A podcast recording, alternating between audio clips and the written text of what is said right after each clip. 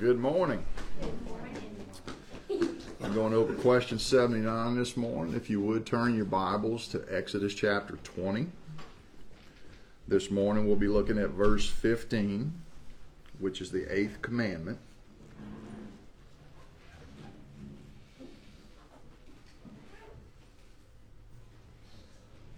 Four words in this verse.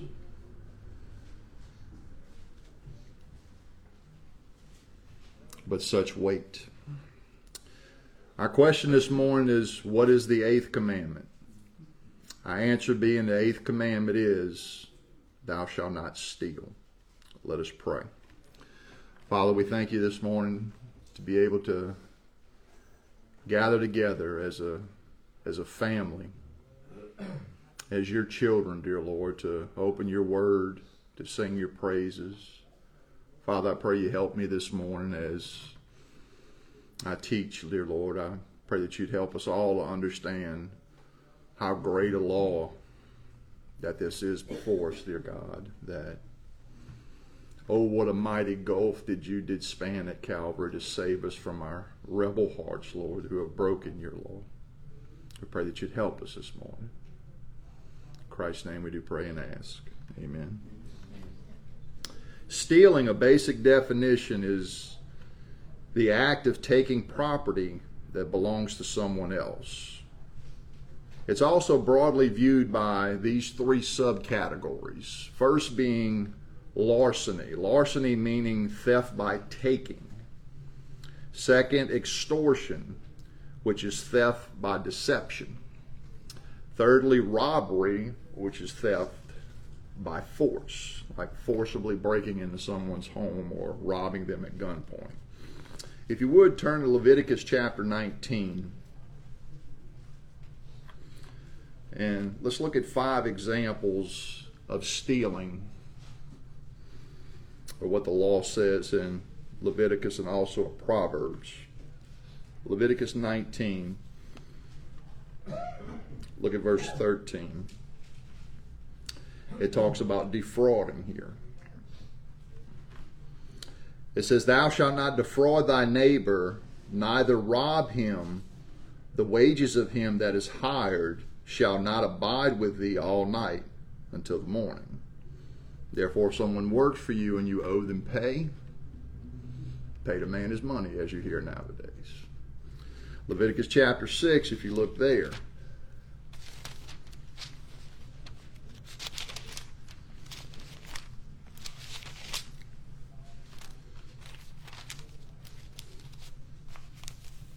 Look at a couple verses here in chapter 6. Look at verse 2. It talks about deceiving a neighbor by cheating him.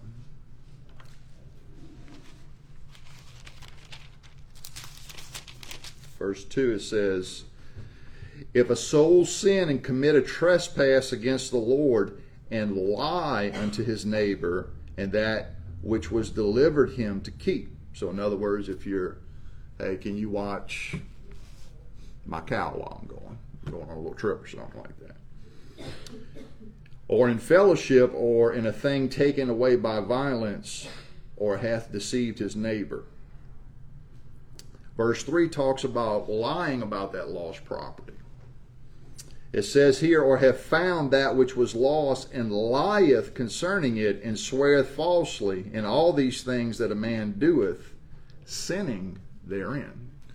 So not only forcibly taking from someone or taking something that does not belong to you, but something that has been entrusted to you, say like I'm a carpenter, sometimes people borrow my tools. Hey buddy, can I borrow your air compressor for the weekend? Well, they drop a board on it and they bust the regulator off of that. Well, I don't know how that happened. That, that, that was like that when you gave it to me. Well, according to the Bible, that's theft if you don't return something in the condition that you have taken it from them, or at least in better condition. Proverbs chapter 3. Let's look at something here.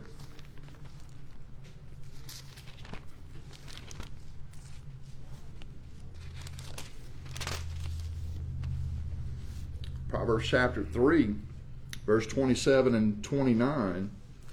It doesn't talk about specifically taking directly from someone, but it talks about withholding good to someone as stealing from them. Look at verse 27. It says, Withhold not good from them to whom it is due, when it is in thy power of thine hand to do it. Say not unto thy neighbor, Go and come again, and tomorrow I will give thee when thou hast it by thee. Look at verse 29. It says, Devise not evil against thy neighbor, seeing he dwelleth securely by thee. That's an act of theft as well. If your neighbor or your friend needs something and it's within your power to do it and you withhold that from him, that's breaking the eighth commandment as well. Jesus gives an example. Look in Luke chapter 3.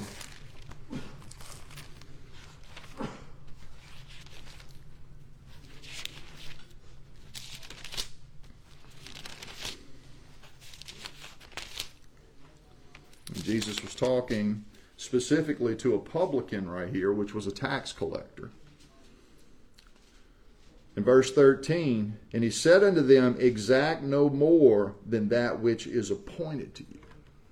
To overcharge, to pad the pad the invoice a little bit and get a little bit more than what you deserve. It's theft as well. To overcharge someone to pay more taxes, which that's that's a whole nother conversation in our nation right now. All right. The eighth commandment requires the lawful procuring and furthering the wealth and outward state of ourselves and others. Not only taking from someone, but if you're not being diligent in your own work and in your own business, taking care for not only your family but for those around us. Jesus, I mean, how many times did Jesus speak about the poor among us? How many times you read in the Old Testament about when they harvested their fields that they weren't supposed to take the corners? Well, if that field was never planted, how could those poor people have those corners of that field to glean from in order to eat? You remember how Ruth was able to go there from Boaz and sustain herself. Proverbs 27 23 says this it says, Be thou diligent to know the state of thy flocks and to look well to thy herds. Take care of your business. Be good at what you do. Do everything that's within your power to not only sustain yourself, but have enough to give to others. That's what the Bible commands us. If you would turn back to Leviticus 25.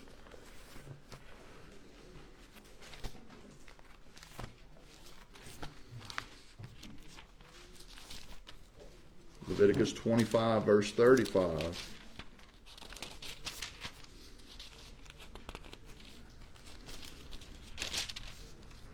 The law speaks of this. It says we look, look toward the welfare of our brother.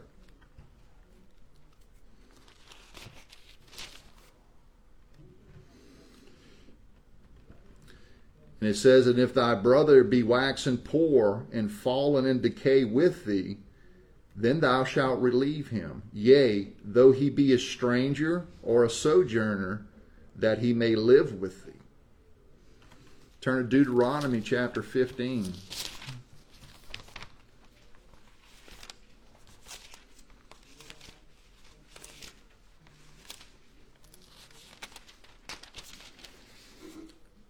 And you can see in this study this morning just not, not only the taking away the property of a neighbor, but helping a neighbor in time of need when it's in your power to do it. And you just, you, you really, for me this week studying this, I, I really got more of a grasp of what Jesus meant by love your neighbor as yourself. Care for people.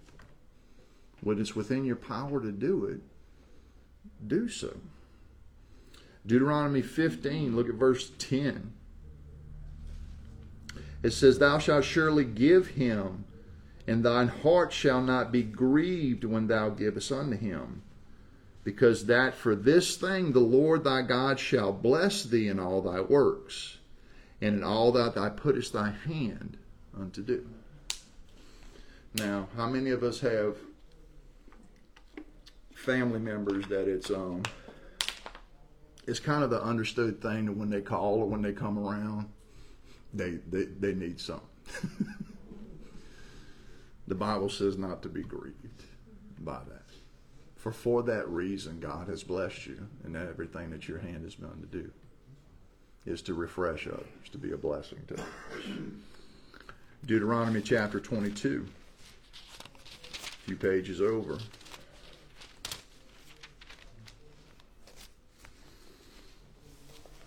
An example's given here about a man and a was a husband. I'm sorry, a man and a wife, newly married, and um, the husband does something very, very wicked to the wife here, and um, didn't personally steal anything from her, but stole her reputation from her by his words. That is theft as well. That is stealing. That is breaking of the eighth commandment. Look at verse 13. It says, If a man take a wife and go in unto her and hate her, and give occasion of speech against her, and bring up an evil name upon her, and say, I took this woman, and when I came to her, I found her not a maid. If you read further down in the text right here, it wasn't the truth. He just didn't want her. And he lied about her ruined her name, ruined her reputation, ruined the reputation of her father, stole this woman's good name, stole her family's good name by his accusations. Romans 13:10 says this it says love worketh no ill to his neighbor therefore love is the fulfilling of the law. Did this man love his neighbor and his action there? No. He wanted out. And he was able to maim, harm, do whatever he had to do to get out. He was not loving his neighbor. The eighth commandment forbids whatsoever does or may unjustly hinder our own or our neighbor's wealth or outward state. We are responsible to be diligent in the things of what God has called us to do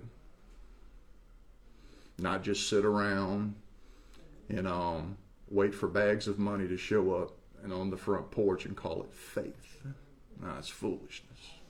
You must be diligent in all that you are called to do. Let's look at 1 Timothy chapter 5.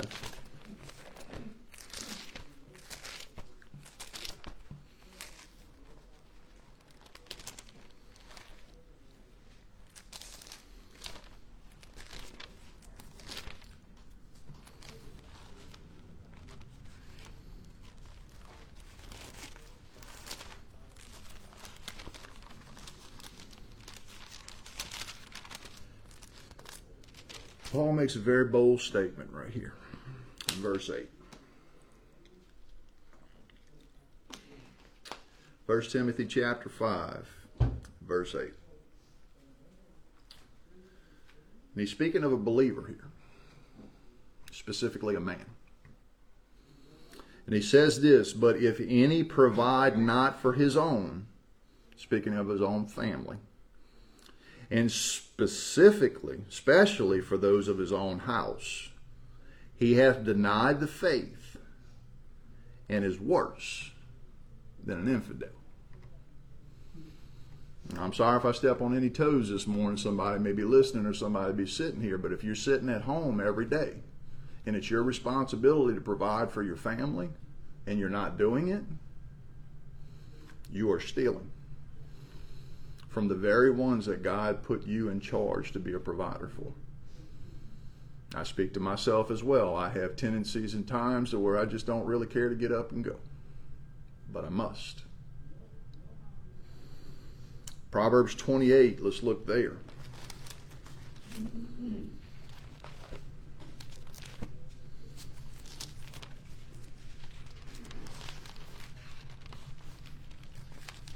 So many times in our Christian walks. We forget about the practicality of life every day.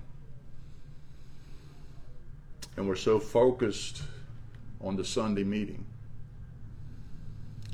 But we forget about the Mondays, the Tuesdays, the Wednesdays, the Thursdays, the Fridays, and the Saturdays where God has called us to walk in this earth and be an example in front of those. One of the greatest things that you could be in your Christian walk for a man is for you to go out there and work your job every day diligently according to the Word of God, being light in darkness. Moms, one of the greatest things you'll ever do for the kingdom of God is raising your children in a godly home. Daily changing the diapers and cleaning the dishes and everything like that. This is the work that you're called to daily. It's not mundane, it's not irrelevant, it is important. Whatsoever you find your hands to do, do it all to the glory of God. Not just to attain to stand behind a pulpit and open a Bible. Some are called to do that, most are not. That doesn't make one better than the other. We're called to walk out this life in front of this world. Proverbs 28, verse 19 says this it says, He that tilleth his land shall have plenty of bread, but he that followeth after vain persons shall have poverty enough. A faithful man shall abound with blessings, but he that maketh haste to be rich shall not be innocent. The pursuit of wealth and riches and everything like that, you're going to have to compromise to get there at one point or time. We must be diligent. We must be careful. The reason I say this is when you get out into the world, when you get out into corporate America or anything like that, your faith is going to be challenged. You're going to be asked to steal. You're going to be asked to pad the ticket you're going to be asked to say, hey, y'all guys, y'all just go hide in the pipe rack for a few hours. Let's go ahead and steal about 20 hours from the company the rest of the day. We're faced with it every day. It's theft, it's stealing. And if you profess Christianity and you do such things like that in front of people, stealing time on the job, it's a compromise. The world is watching you. Another thing that I've learned personally too is if you spend the time when you're supposed to be working and you spend your time preaching instead of working, it's a compromise as well.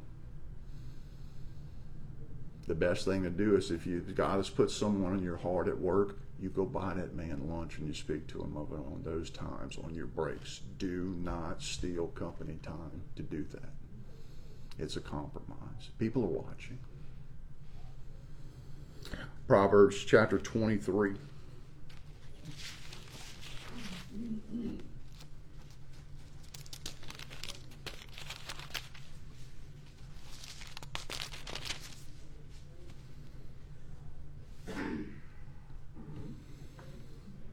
Look at verse 20 and 21.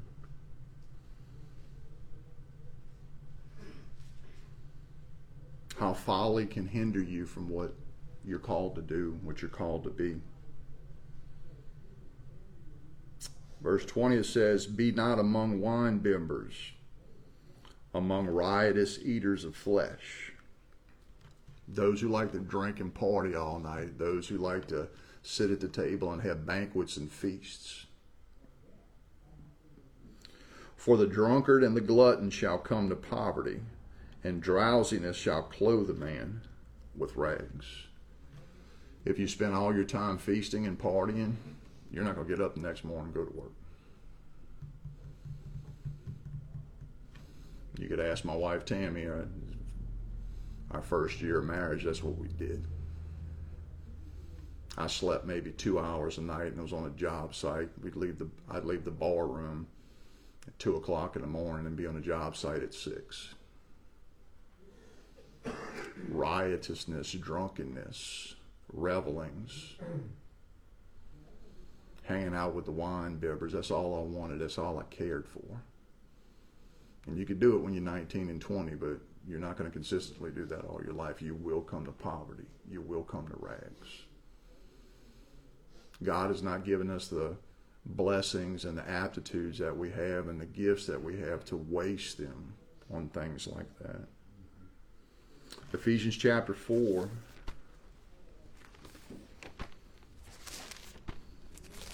Paul gives a good example here of honest hard work and not stealing.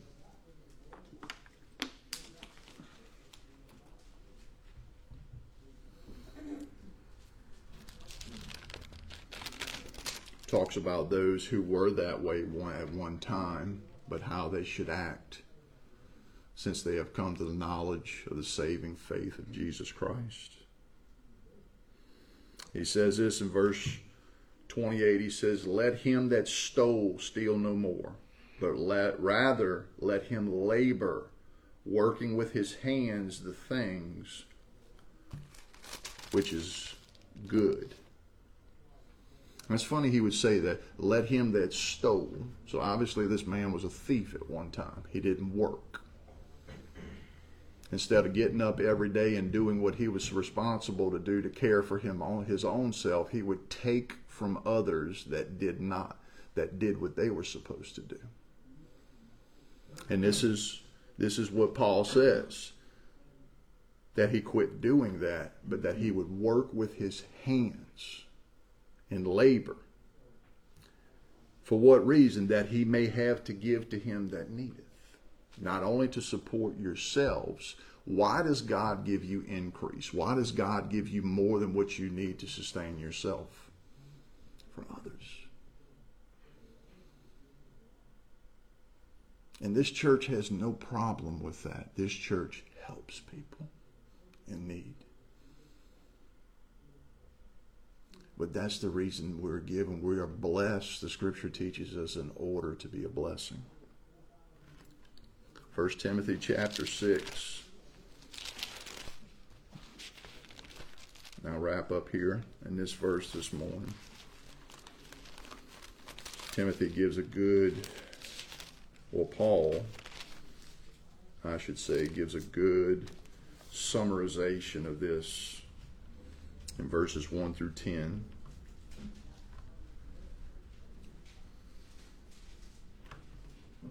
First Timothy chapter 6, verses 1 through 10. Let as many servants as are under the yoke count their own masters worthy of all honor, that the name of God and his doctrine be not blasphemed. In other words, be obedient. Be obedient to your masters. Be obedient to your employers. So, for what reason? So that God's name will not be mocked. You claim to be a Christian, but look how you're acting. If that's what Christianity is, what's the difference with the world? When we act such ways, there is no difference. Verse 2 And they that have believing masters, let them not despise them because they are brethren, but rather do them service because they are faithful and beloved, partakers of the benefit. These things teach and exhort. For what reason? To where we could have more to give to those who are in need. Not railing against one another, especially within the church when you have an employer and an employee. We're both on the same team.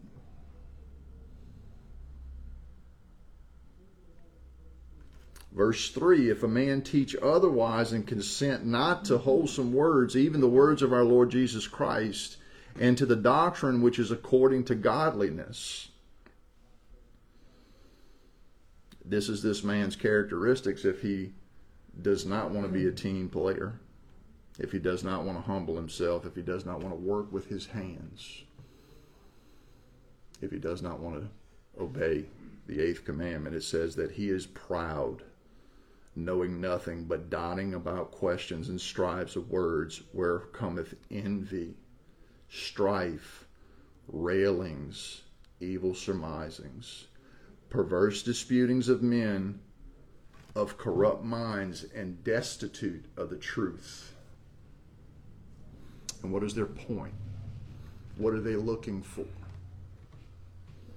right here. Supposing that gain is godliness, from such withdraw thyself.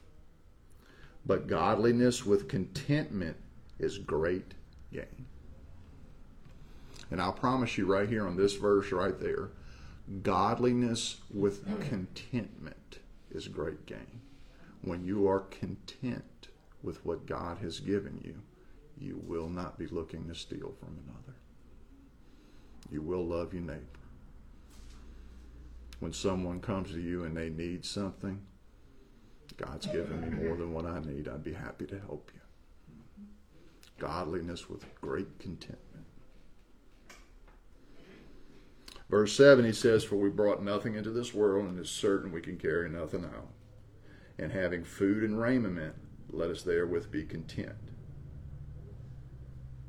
Warning in verse 9, but they that will be rich fall into temptations and a snare, and into many foolish and hurtful lusts, which drown men in destruction and perdition.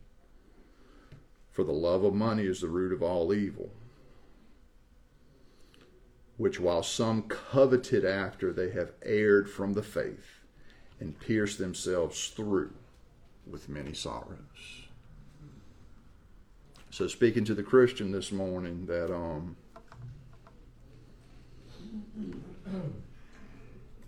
will do whatever it's necessary to make the quota at the end of the month or at the end of the year. If you will lie and you will cheat and you will steal to get where you need to get, be very cautious. The scripture says that you will pierce yourself through with many sorrows. I'm not questioning your salvation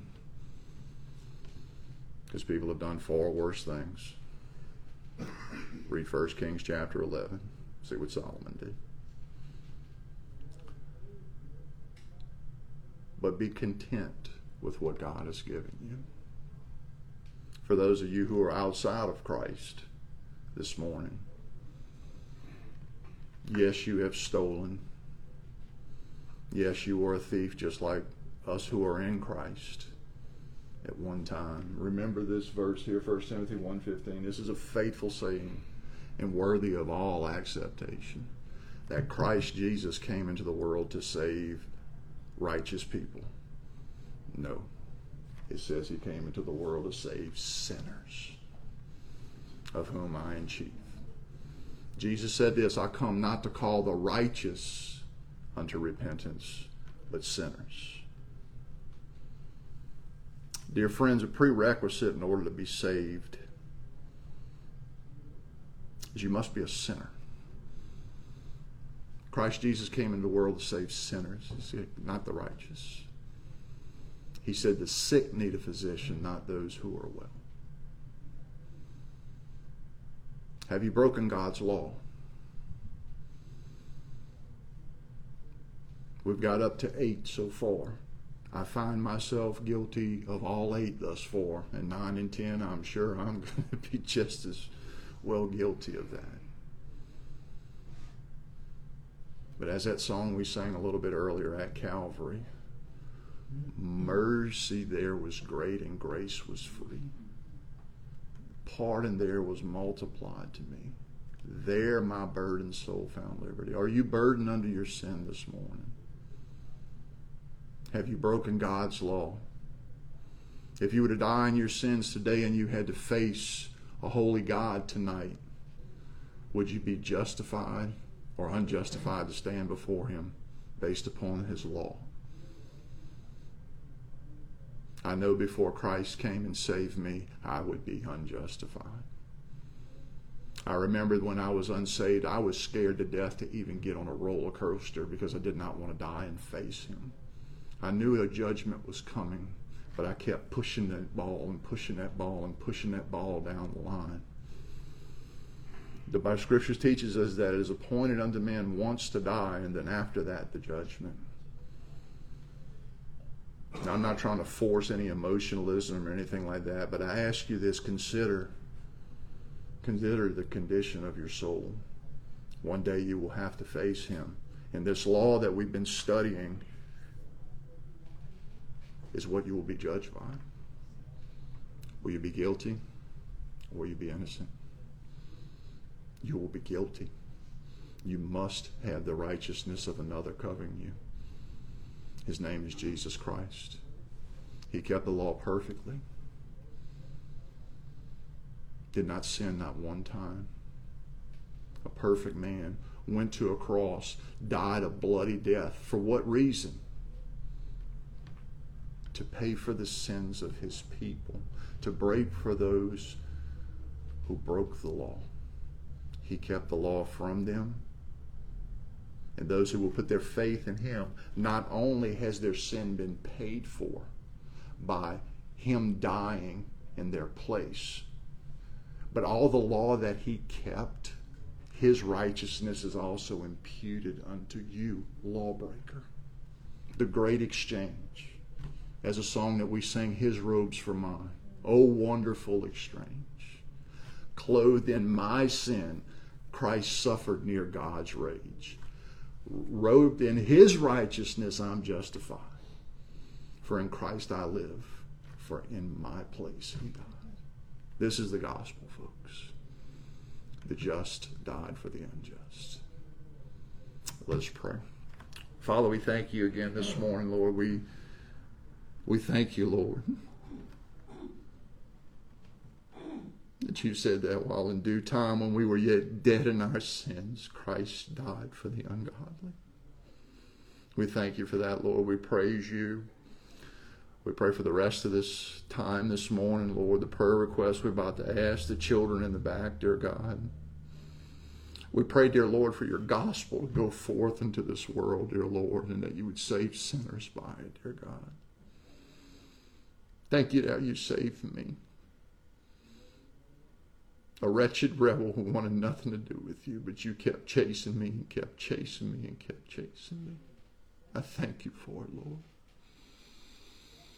May you be with us the next hour, Lord. May your name be magnified, for you alone are worthy.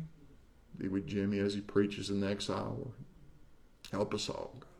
In Christ's name we do pray and ask it. Amen.